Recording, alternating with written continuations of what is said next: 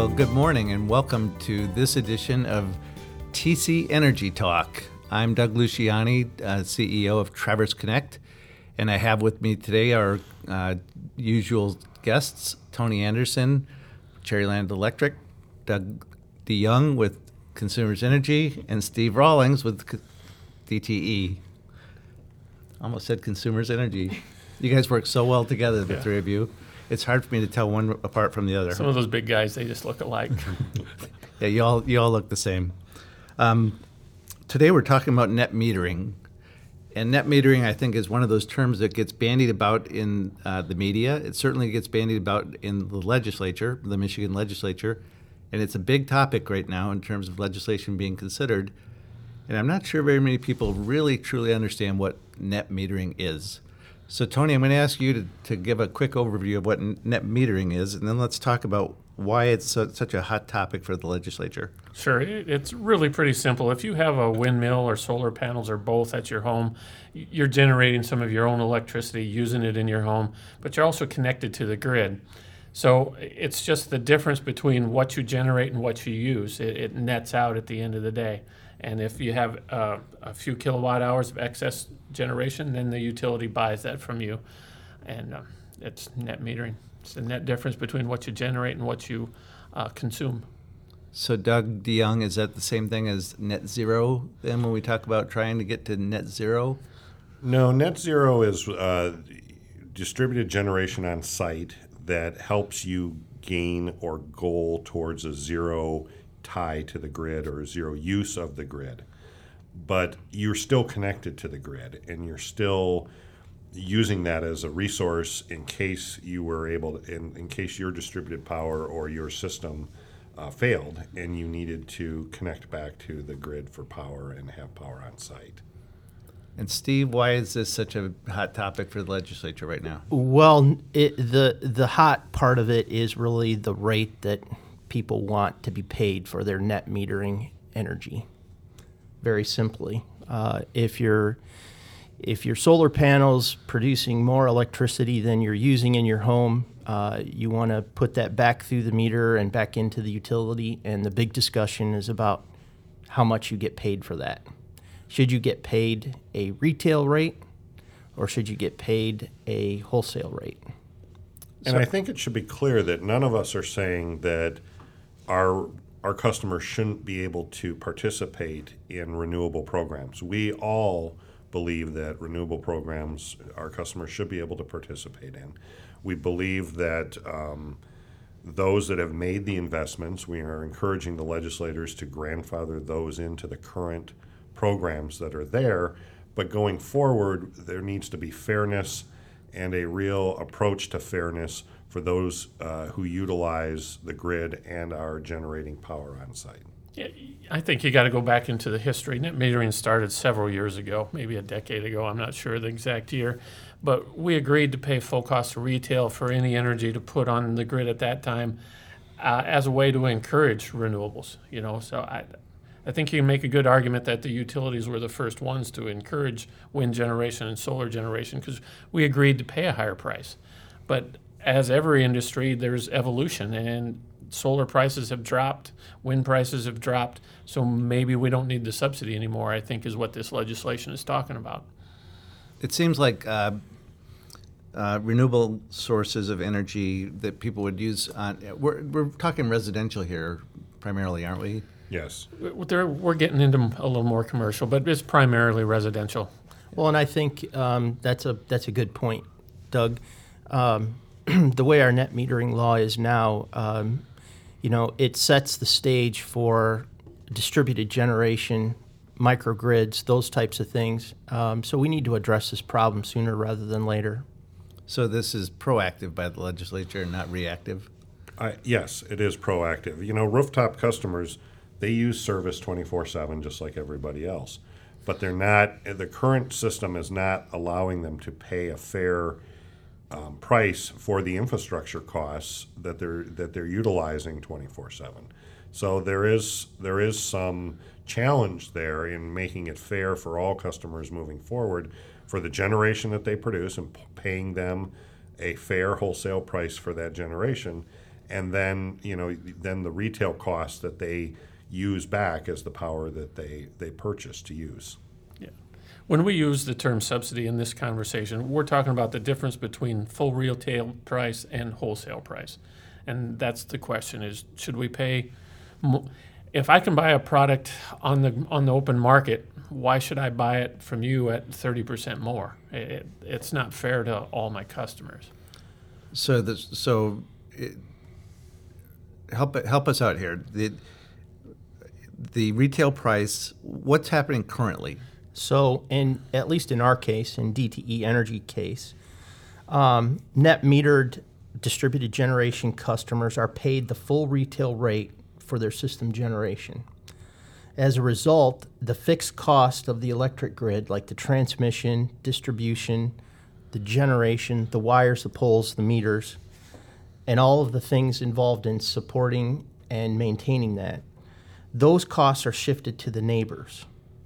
Under the current law, net metering in Michigan is capped at 1% of the utility load. And fully subscribed, that would mean about a $6 million annual subsidy paid to non non distributed, non a $6 million subsidy paid by the people who are not If you were, if you were fully If we were fully subscribed How- at 1%.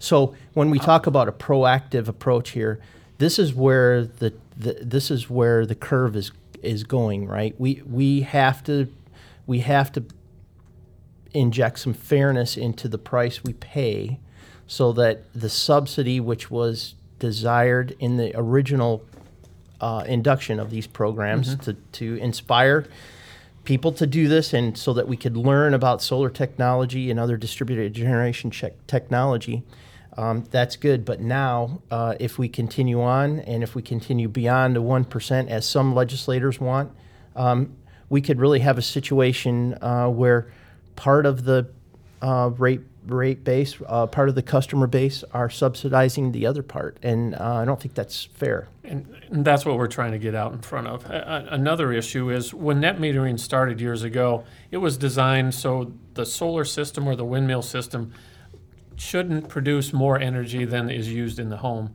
This present bill, I think it's uh, SB 438, uh, now allows them to produce 110%. So they're setting these uh, new systems up to produce more than they need at their location. So they're now becoming generators that are going out on the grid. And if you're going to become a generator and produce 110% more than you need at your home, then you're you're playing in the big boy world and you should get the wholesale price. And that's fair to everybody. So, So- that that's a big change too, that 110% that people are forgetting about. If if I'm if I have a solar if I have solar panels on my rooftop, and I'm generating home uh, electricity, does that does do, would this electricity have to go to you first at wholesale price for me, and then I'd have to buy back hundred percent of what I use at retail price, or do I just have to sell the excess at wholesale? To, today, you're to selling the excess. You would have to sell the excess at wholesale. But under this legislation, uh, Lansing is proposing that you buy 100% of what you use from the utility and pay full cost to retail, and then you put 100% of what you generate out on the grid at wholesale. I think that's wrong. I think you the the homeowner ought to be allowed to use the energy within his home, and then the excess is what we should be talking about. The the net is what we need to be talking about. But it seems like Well, and I think the reason that the that there are some legislators talking about that concept is that now that we've had um, some experience with solar, we're finding that large scale solar is really the most cost effective option. Um, small scale rooftop solar is the most expensive option when we talk about solar. Uh, if we're going to invest wisely into renewable energy uh, in Michigan, and one of those items is solar, perhaps we need to focus exclusively on um, large scale solar arrays where they're more cost effective. which is what consumers is looking at. We just announced this fall that we're going to generate 10 megawatts in uh, several different solar gardens. In those solar gardens, our customers will be able to buy into those um, into those panels at, at a at a, a price. We're still working on the price and the the, uh, the the infrastructure and all of that cost to go with it, but they would be able to buy in like a community solar program. Our customers across the entire state into that system and really look at uh, generating at a 10 megawatt level versus you know small kilowatt level uh, on a rooftop. So that's I think that's where this why this legislation is being generated. I think that's where they're looking down the road is to make sure, as Steve and Tony have both said, there's fairness for all the customers. Um, some customers are in the woods and they don't really have access to the sun, so they're not you know they're not going to be able to put solar on their their house.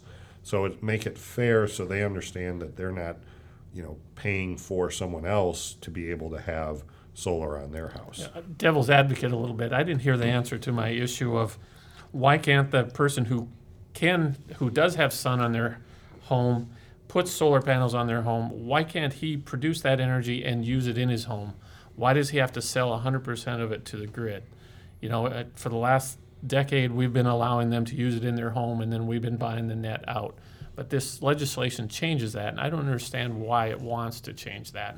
I don't think either one of you have really answered that for me. Why do we want to prevent them from um, they can save uh, 11 cents a kilowatt hour at our place by producing energy and using it internally.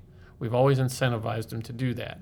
This legislation takes that away. Yeah, I think um, I think again it's more about um, uh, uh, where we could end up in the future if uh, you know if 50 or 60 percent of the load uh, were doing that, uh, we'd be completely imbalanced. Uh, and as we talk about uh, new distributed distributed generation technology and microgrids, which you know could really change the landscape of Michigan's energy production in the next 10 years um, we could be talking about a large, a very large percentage of generation coming from individuals, uh, regionals. Um, so we need to fix this so that everybody's paying the fair share for the availability of the wires, poles, distribution generation. This sounds like uh, a lot like the early years of the of cell phone um, usage. The, the, the, the new cell phone companies that came online were using the old infrastructure that had been invested by the telephone company and were able to sell at a lower price. But um, the people that invested in, let me clarify a couple things. First of all, when we're talking about this net metering, it's not. Is it just for renewable energy sources, or would it be if, if uh, let's say uh, NMC built a, a, a three gas three turbine natural gas power plant on uh, its campus, and decided it was going to generate power and power its whole campus. Um, is that would they be? Con- I, would same boat? consider that the same thing Yeah, distributed. we're, we're talking about net metering yeah, just So this isn't net- just to go after the renewable energy portfolio. It's it, this is how energy gets to the consumer in Michigan.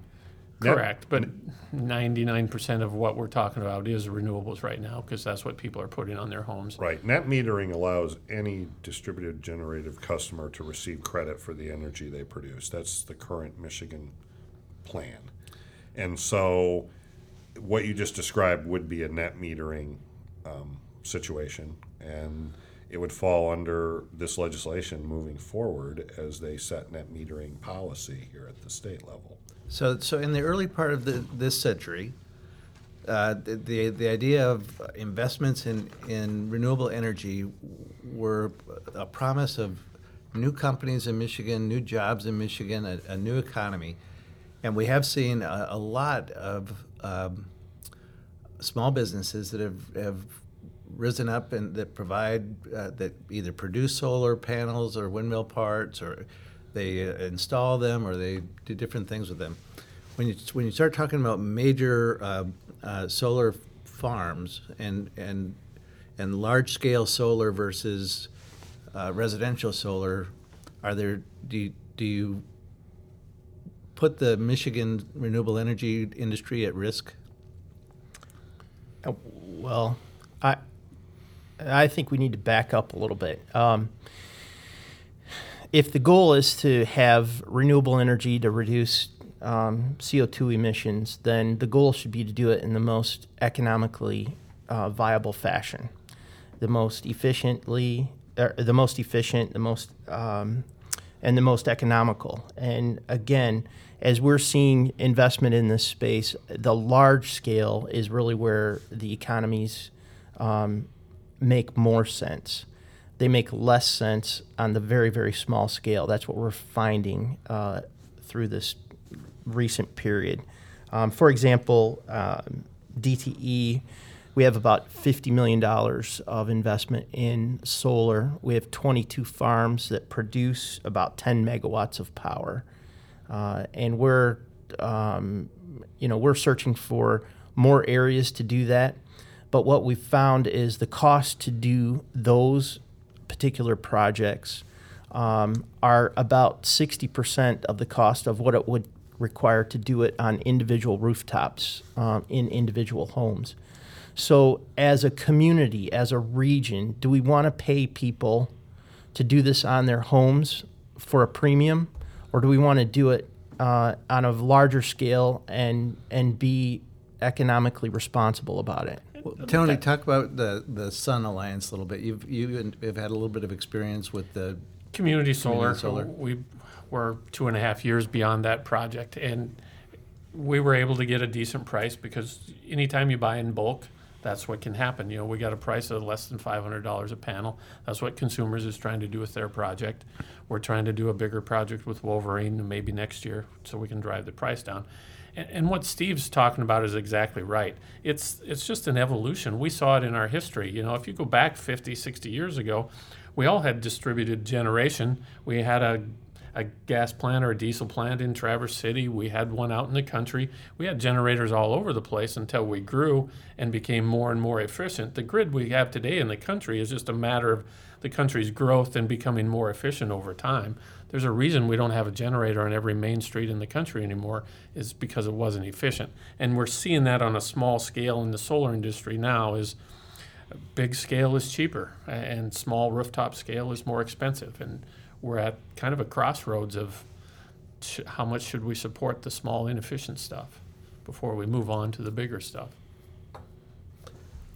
So, so if I understand this right, if if if we're talking about, let's talk about renewables, and and right now, if I put in a re- renewable energy source, I would be able to produce the energy that I need, and sell the energy that I don't use at the retail rate.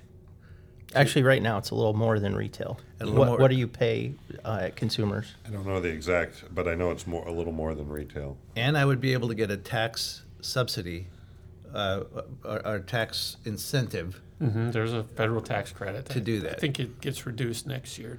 So next year, the, the, the tax incentive is reduced or eventually goes away, and my net metering uh, has changed. I, I'm, I'm getting less. I'm, I'm, I'm having to sell my energy for a wholesale price and buy it back at the retail. So I'm paying more for my energy, and I'm not getting my tax incentive. Wouldn't the impact of this be to really uh, kill the renewable industry in Michigan? Well, I think um, it. I think two things. One, the the federal tax credit is an issue that we're not going to solve here. I, it will probably be uh, remanded back to Congress for a, another re, reauthorization. I, I I doubt highly that that's. But check with your your local tax attorney. Um, but beyond that, the the the, issue I think really is about being fair to the folks and the industry.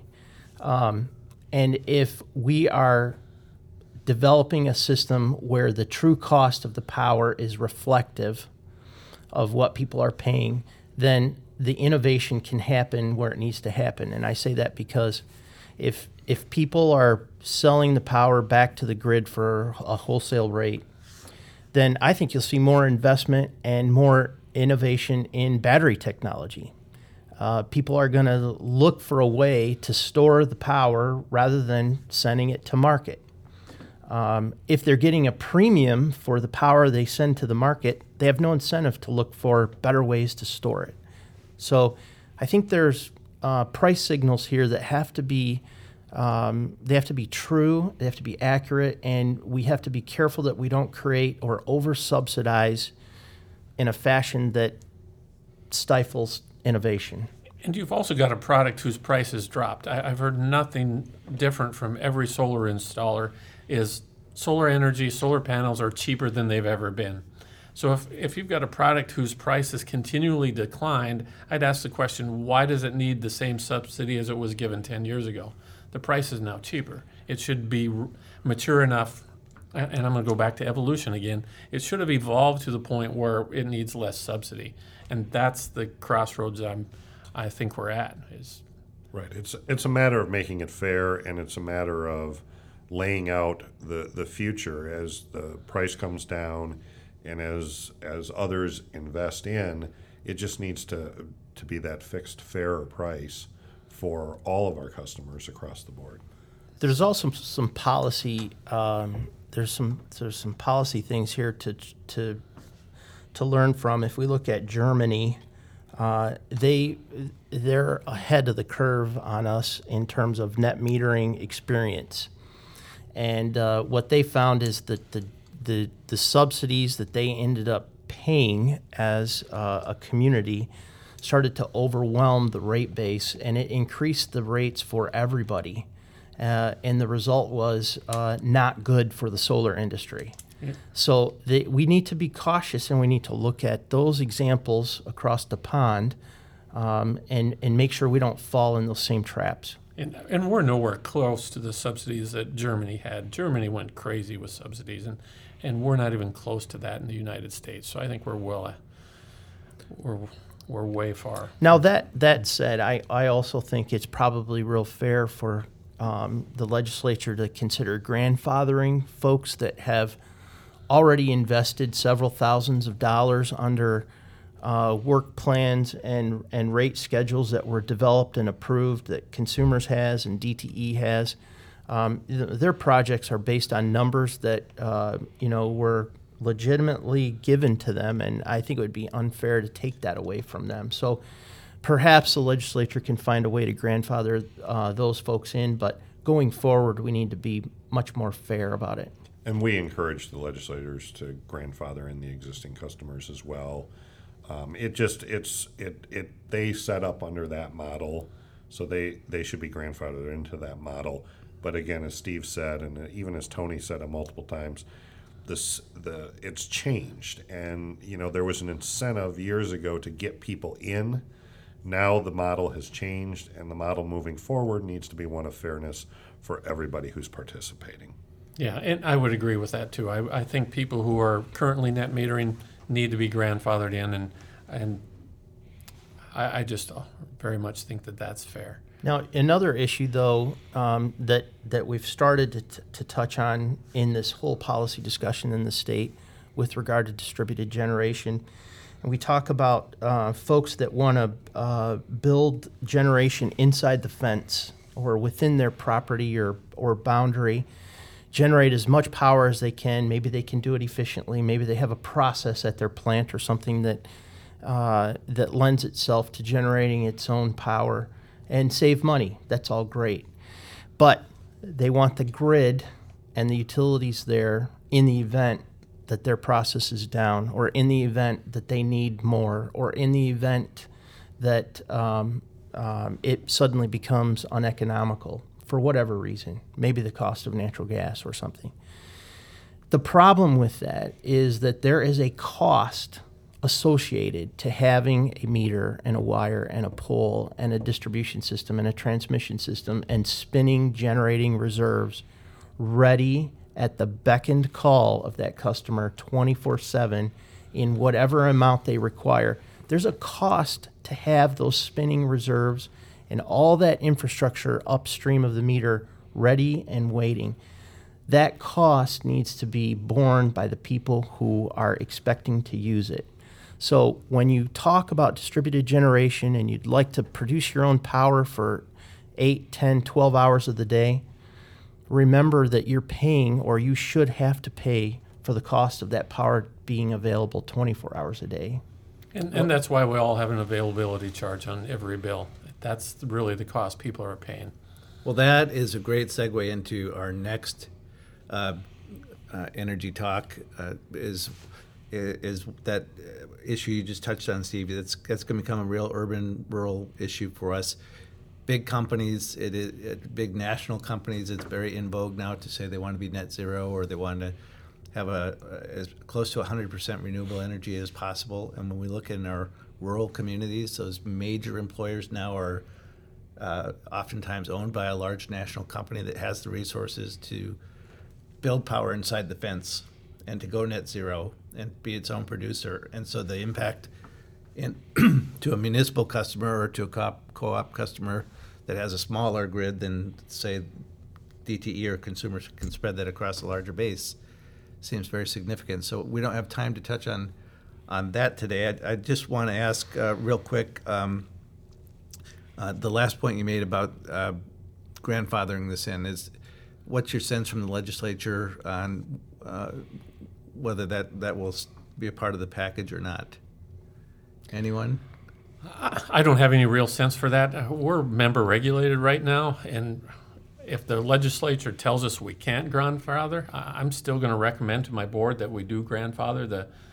Uh, so I, I'm going to take a little bit of indifference to the legislature right now. We've encouraged them to consider it as part of the legislation, and you know, uh, testimony continues. So we'll see as they continue to uh, shape these bills where that ends up.